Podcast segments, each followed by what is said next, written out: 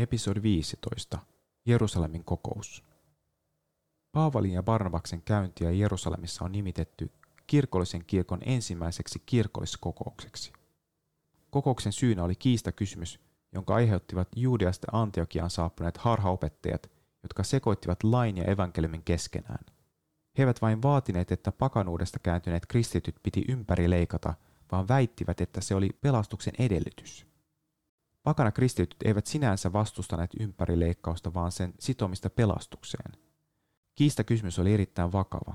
Siinä oli kysymys koko kristillisen liikkeen tulevaisuudesta.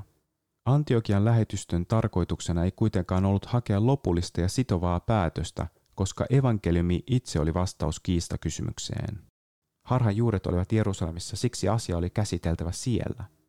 Juudeasta tulleiden opettajien vaikutus oli muodostanut vakavan uhan evankeliumin puhtaudelle ja lähetystyölle.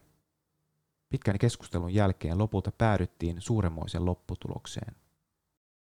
Kun ympärileikkauksen alkuperäinen tarkoitus oli ollut tuomio omalle vanhuskaudelle, se olikin muuttunut oman vanhuskauden tunnusmerkiksi. Paavali näki, miten kohtalokasta kristillisyydelle olisi, jos elävä usko sotkettaisiin ympärileikkauksen kaltaisiin seremonialain vaatimuksiin.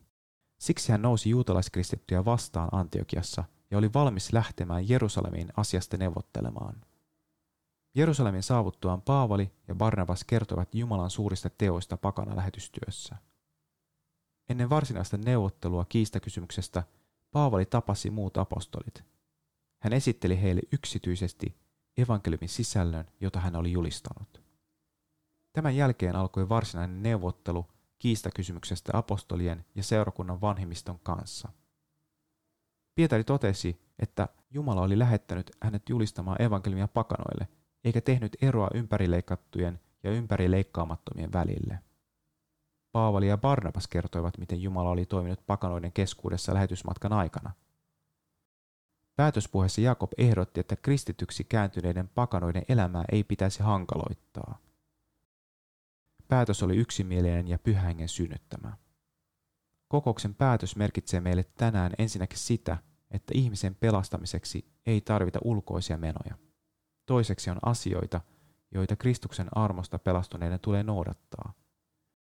Kokouksella luotiin pohjaa pakana lähetystyölle. Samalla seurakuntia valmistettiin tulevaisuudessa esiintyviä harhaopettajia vastaan.